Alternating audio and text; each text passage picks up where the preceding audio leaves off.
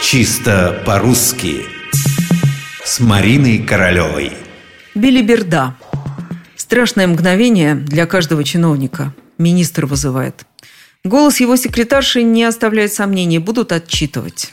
По пути в высокий кабинет чиновник лихорадочно пытается вспомнить все свои грехи. А их много, иначе и быть не может, если ты работаешь, а не сидишь без дела.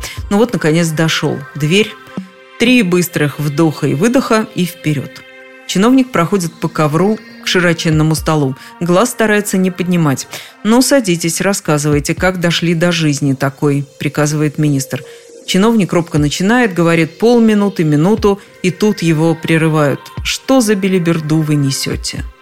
Обратный путь по коридорам чиновник проходит как в тумане. «Белиберда, белиберда», – шепчет он. «Что такое, собственно, белиберда?»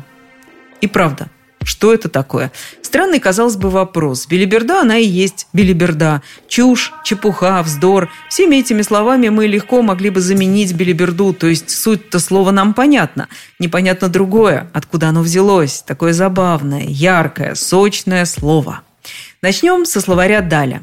Там еще и не такое можно отыскать. Действительно, у него такое слово имеется. Вот только ударение для нас непривычное. Белиберда – еще глагол, которого я, к примеру, не знала – «белибердить», то есть с ума сбродить, заниматься чепухой.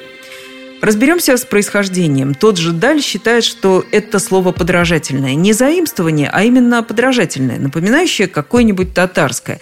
То есть реальной белиберды в татарском языке нет. Так же, как нет и слов, похожих на белиберду. Шарабара, колобалык. Это, к примеру, сочетание кириберда-кулиберда которые приводят этимологический словарь Фасмера, его тоже нет. Кстати, Фасмер, как и Даль, считает, что слово «билиберда» образовано по принципу тюркских языков, в подражании им. А вообще, вздыхает автор словаря, темное слово, неясное. Билиберда, в общем –